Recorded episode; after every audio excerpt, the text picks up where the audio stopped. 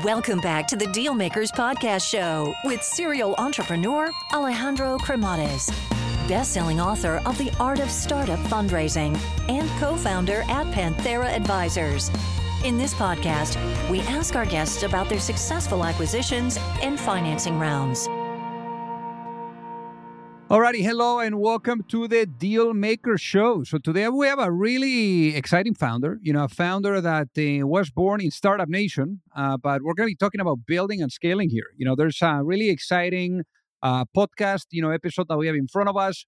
We're going to be talking about how they actually turn their business, their venture business, you know, pretty much, you know, into profitability, how they think about people and then also retention, as well as doing the hard work, you know, and some of the stuff that they learned from outsourcing, some of the things that they were doing. So without further ado, let's welcome our guest today, Ran Reske. Welcome to the show.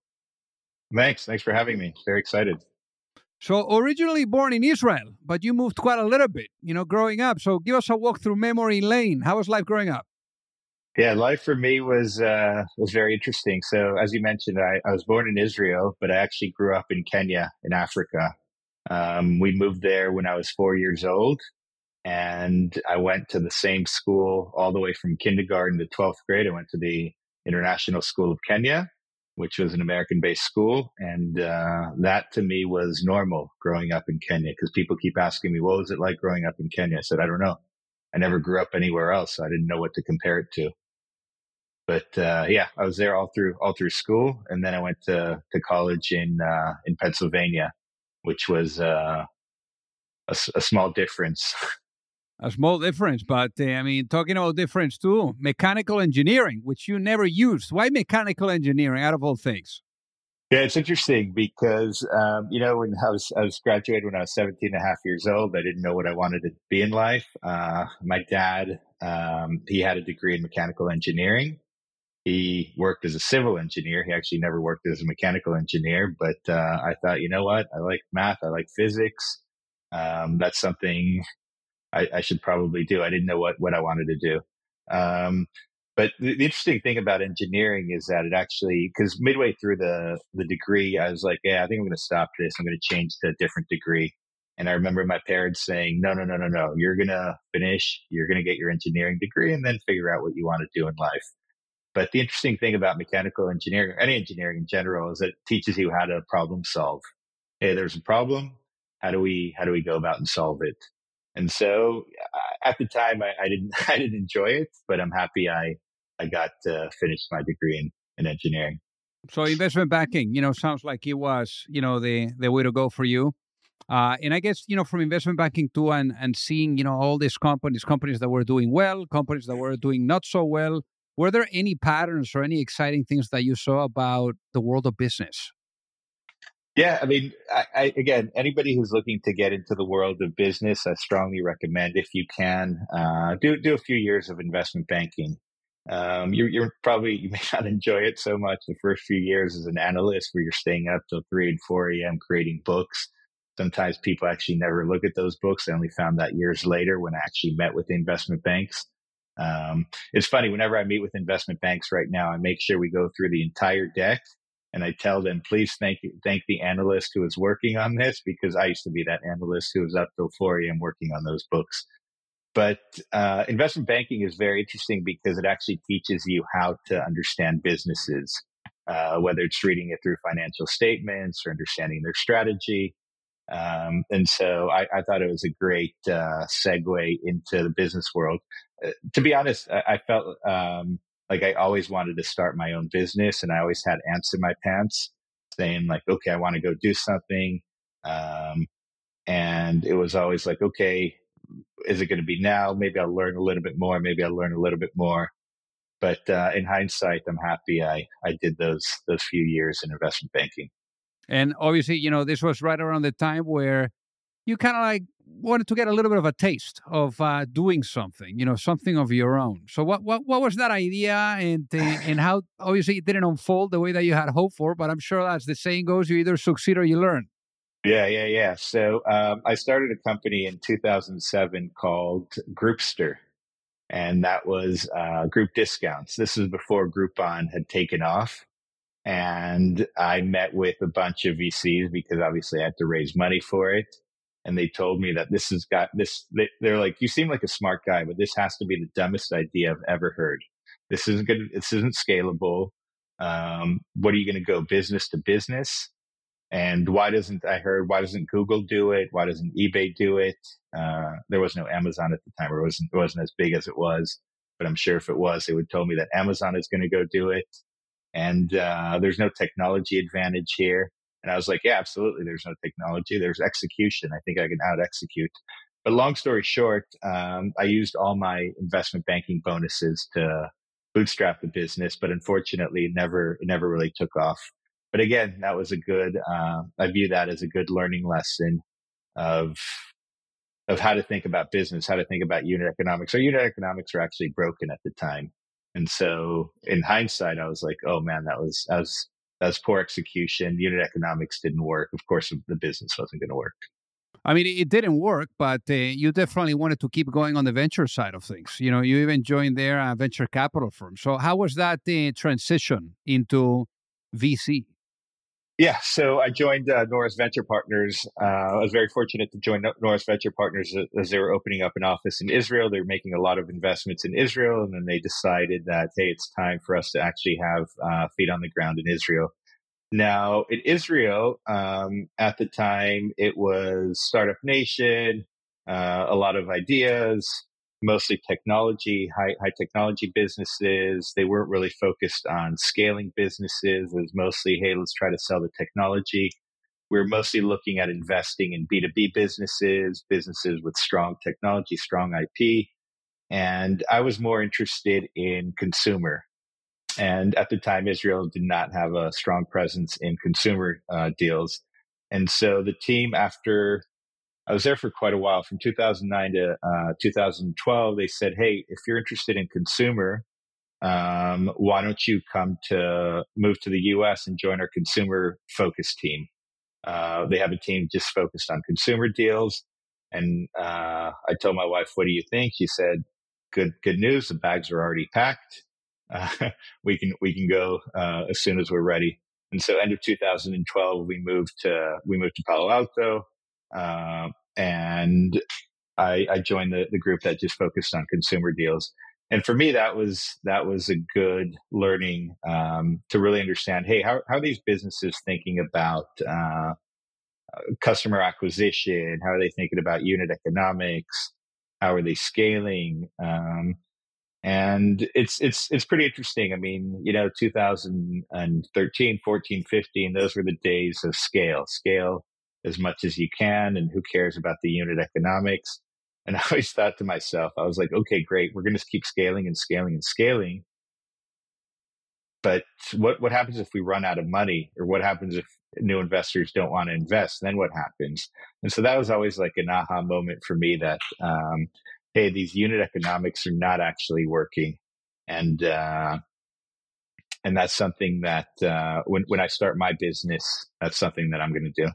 Now, it, it is important to mention that um, I've always had this startup bug in me, where I've always said, "Hey, I want to do, I want to do something of my own." And I think for for the other entrepreneurs that are out there, this is a this is obviously a positive and a negative because you're never, as an entrepreneur, you're never satisfied with uh, not doing something of your own. And at the same time, the negative part of all this is it's hard.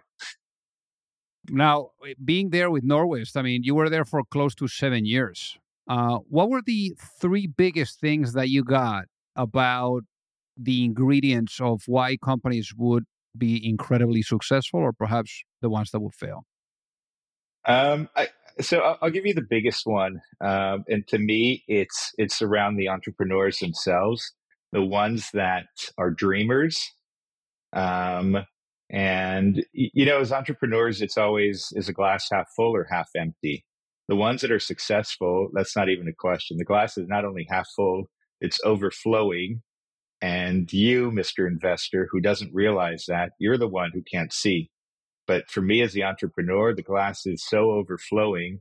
Of course, it's going to be successful. And uh, the entrepreneurs that I, I thought were were the I mean, were able to get their businesses to be big successes were the ones that, hey, it didn't matter what happened. Environment was up, environment was down, roadblocks, they would go around them, through them, wh- whatever it is. They, they were just able to, to be successful.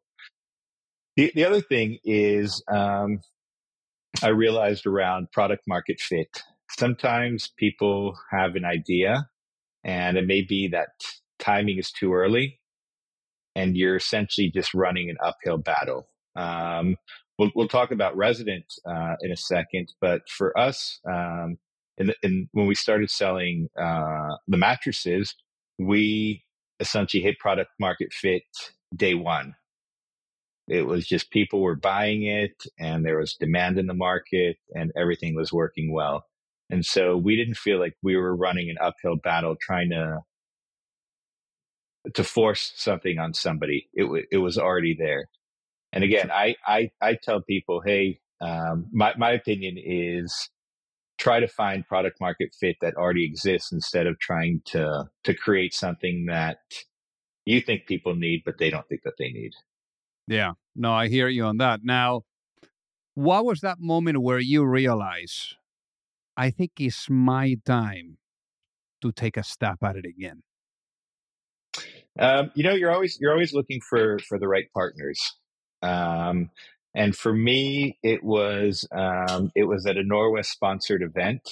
It, um, and I met my current. Uh, I, I, mean, I'd, I'd known Eric uh, for a while, but it was at that event when I was like, "Hey, Eric, how you doing? What's new?" And he was like, "Oh yeah, I'm leaving um, my current company right now." And I was like, "Well, what are you going to do?" And he goes, "Well, I don't know." And I was like, "Hey, let's do something together. Now, now is the time." Um, and so, again, I, I think I think to be successful, there's a lot of luck that needs to happen. And for me, the luck was finding um, a partner like Eric, in that we just get along so so well and uh, you know the timing kind of worked out that uh, i was looking for an opportunity and uh, that opportunity kind of came in that he was just leaving his job so what happened next so we we talk about uh, okay what are we going to do what are we going to do okay we say we agree we're going to start a business together what is it that we're going to do um, so what what space do we like uh, so we both like the the commerce space. Why?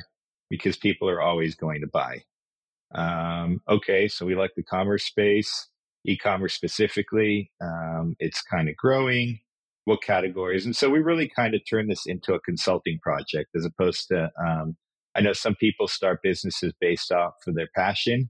For us, this was like, hey, what's what's out there? What what should we be doing? So we were looking at um, a few different a few different categories. But one of the one of the things specifically that we looked at was we wanted uh, the business to be profitable on first purchase, um, and so the unit unit economics had to make sense um, for the business to be profitable on first purchase, and so that means that you have to have a high average order value because your customer acquisition has to be high enough on that first purchase. And so we were looking at a few different categories, and then we kind of landed on the uh, on the mattress category.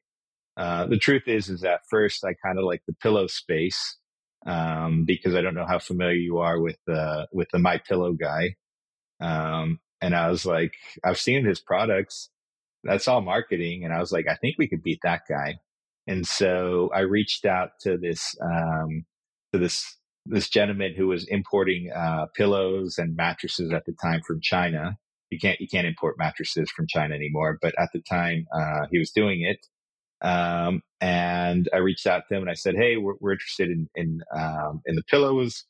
And he goes, "Why aren't you interested in the pillows? I have such a great mattress for you, and the unit economics make more sense." And essentially, he convinced me. So I told Eric, "Hey, um, so I think we're going to be selling mattresses." and that's uh, that's essentially kind of how how we landed on the mattresses. Everything about it made sense. It was a growing category. There were a lot of players in the space at the time. I think when we started, there people said that there's something like a hundred um, D2C players in the mattress category, and we said that's great. That means that there's uh, product market fit. Uh, people want it, And so now it's up to execution, and uh, and we feel comfortable uh, competing around execution.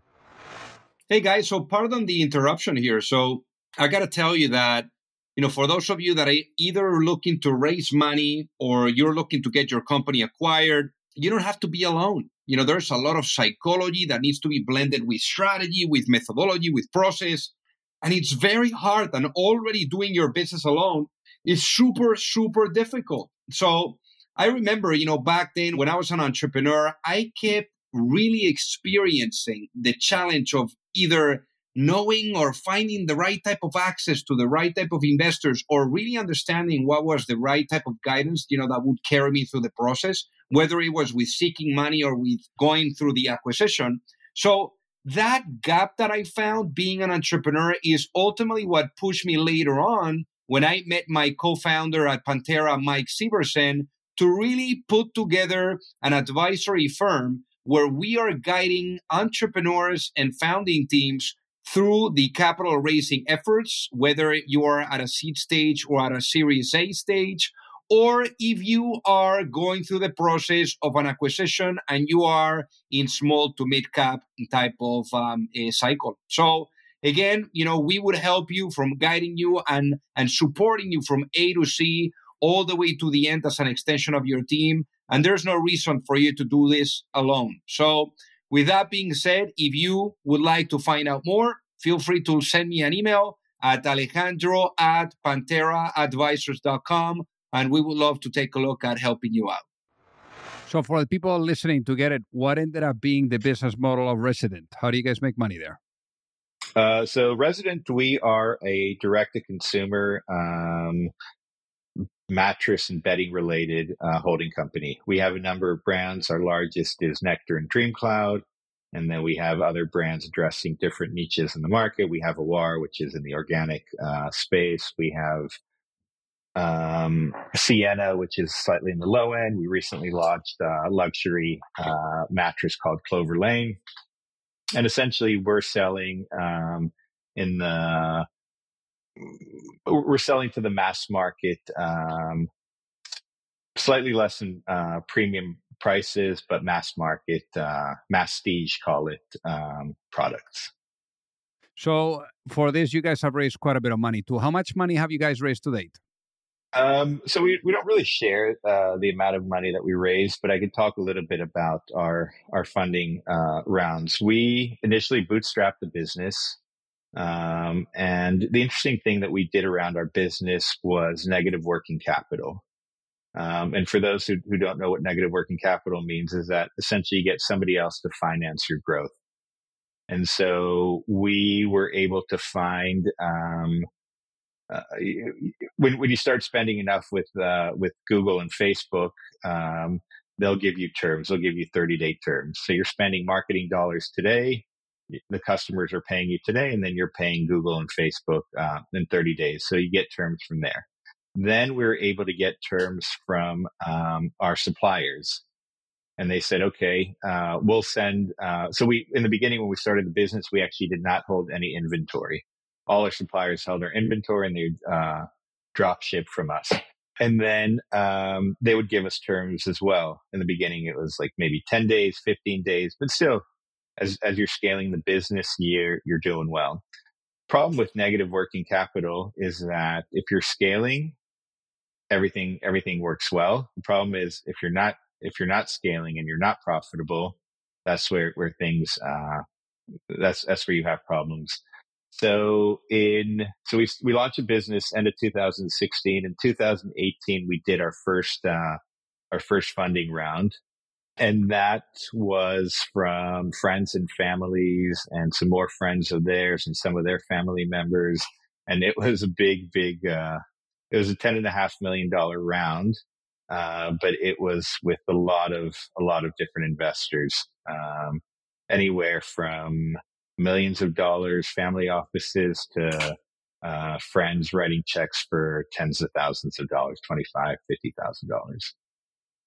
That's amazing. Uh, I was just going to say there too that uh, I mean, obviously, I know that you are not uh, not sharing this. You know, obviously it's been reported by Crunchbase. I think it's like about 169 million, but again, I don't want you to confirm or anything. That's at least what it's out there. But the question here is as part of the business, I mean, when you go into the venture, you know, mode like this, like you were going, you know, you're always going to go and push for growth. I think that things have changed quite a bit in that regard. You know, nowadays with the macro environment, you know, where it's more like profitability versus growth. It, and before, you know, it was like growth above everything else. Now, one thing that is very interesting is that you guys anticipated that early in 2019. And I don't know what triggered that, but you ended up pushing for profitability at that point, you know, against the current, which was growth above everything else at that point. So, what push, you know, for that to happen, and and then also how was that transition into really making sure that you were able to get the company profitable?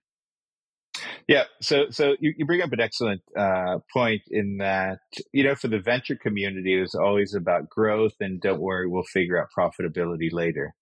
But when you stop, when you stop for a second, you say, okay, what if, what if we're not a venture, um, a venture company? What if we were the, the store, um, the corner store, right? So think about this. Would anybody ever invest in the corner store if it was losing money? No chance whatsoever. Um, and so for us, it was kind of like this mindset. Wait a second, we're a store. Just because we're selling online doesn't change doesn't change the fact that we're we're a retailer. And so for us to exist, we have to be profitable. A business cannot exist if it's not profitable. Um, or call it a retailer cannot exist if it's not. And that was kind of the switch in our head. And so we said, hey, no matter what happens, we have to figure our um, unit economics out and make sure that we are profitable no matter what. And so when you when you think about unit economics, I mean the way we think about it is around contribution margin. So you have your gross sales, and then underneath that you have your returns, cancellations, maybe payment processing fees, um, and that gives you your net sales. And then you have your COGS, including uh, the product costs themselves, the shipping, the fulfillment, all of that, all of those costs as well. And then you have your marketing. All those costs together, you have to be able to, it has to be, uh, you have to be making money. Because otherwise, why are you even selling one unit if after all these things you're not making any money? And so for us, it was, hey, no matter what happens, this is something that we needed to do. And so we, um, we're, we're very, very sophisticated in our marketing. I mean, in our data analytics, making sure that, uh, we understand attribution as much as as you can. I mean, attribution is kind of uh, a black hole. You're never fully going to understand exactly where the user came from. But we know um, we built a, a pretty sophisticated platform to understand, hey, money that we're going to spend today because mattress is a considered purchase. Um, it takes time for the for the customer to actually um, make the purchase but we understand money that we spent today when are we going to realize it? And we feel we feel confident in, in that spend. And so once we figured out our unit economics it was around okay let's make sure that our operating expenses are where they need to be to make sure that we are profitable. And so in 2019 as you mentioned when we decided hey no matter what happens we're going to be profitable we had to we had to cut our operating expenses. And unfortunately, as part of that, uh, that means that meant that we we did a we did a riff, a reduction in force. Um, and again, if if if I were to go back in time, I would I would have done it differently because um, all those entrepreneurs um, and executives who who who've had to do a reduction in force, it's always around well I can't cut anymore because if I, if I have to cut more, then it's really going to affect my business. And so the mistake that we made was unfortunately we had, we, we did it three times because the first time wasn't deep enough. Second time wasn't deep enough. The third time wasn't deep enough. Uh, but the third time uh, we kind of got to where we needed to go. And then when you think about employee morale, it's not pleasant to, to for, for those that are staying, obviously, it's not pleasant to go through that three times, be like, oh, am I next? Am I going to be the next one um, to be cut? And so if we go back in time, we would have been like, okay, how deep can we go? And then you go a little bit deeper and that's probably where where where you should go. But I mean, having spoken to, to different executives, it's always like, well, I can't cut these people because if I do, my whole business is going to go under. Uh, I, I, would challenge uh, those executives to be like, really, really dig deep and see, hey, if you need to make cuts, how deep can you go? Hmm. Now, one thing that you guys say have been able to really manage well is employee retention. And I guess that, uh, you know, all of that, you know, getting also the investors on board, I mean, it all rallies around vision, right? Like the future that you're living into. So, in that regard, if you were to go to sleep tonight, Ran, and you wake up in a world where the vision of resident is fully realized, how does that world look like? So you mentioned uh, two things, right? Uh, one, employees um, and vision, right? I mean, as as founders, as executives, essentially, you are um, you've been granted the ability to affect somebody's life, your your employees, for that matter, um, and they are trusting you to um, all all the things that you told them when you're trying to convince them to join your company. You want to make you want to re- realize it for them. So the first things first is that they should be enjoying every day. Um, I mean, I, I talk to our employees all the time and I say, Hey, if you're not, if you don't feel like you're fulfilled, if you don't feel like you're happy, if being here is not what you imagined it to be, then life is short, right? You should, you should go find, uh, somewhere else because th- that's, that's the most important thing is for you to be fulfilled and say, and we're very fortunate in that uh, nobody nobody really leaves the company. We had only one uh, senior exec uh, leave out of out of his his own will, but everybody else has has really stayed with the company. Or unfortunately, we've had to let some people go along the way, but it wasn't it wasn't their decision; it was our decision. Um, so so in terms of the vision, is to continue to be um, a place where people feel fulfilled, people feel like, hey, they're really, really able to to get what they wanted out of uh, out of their career.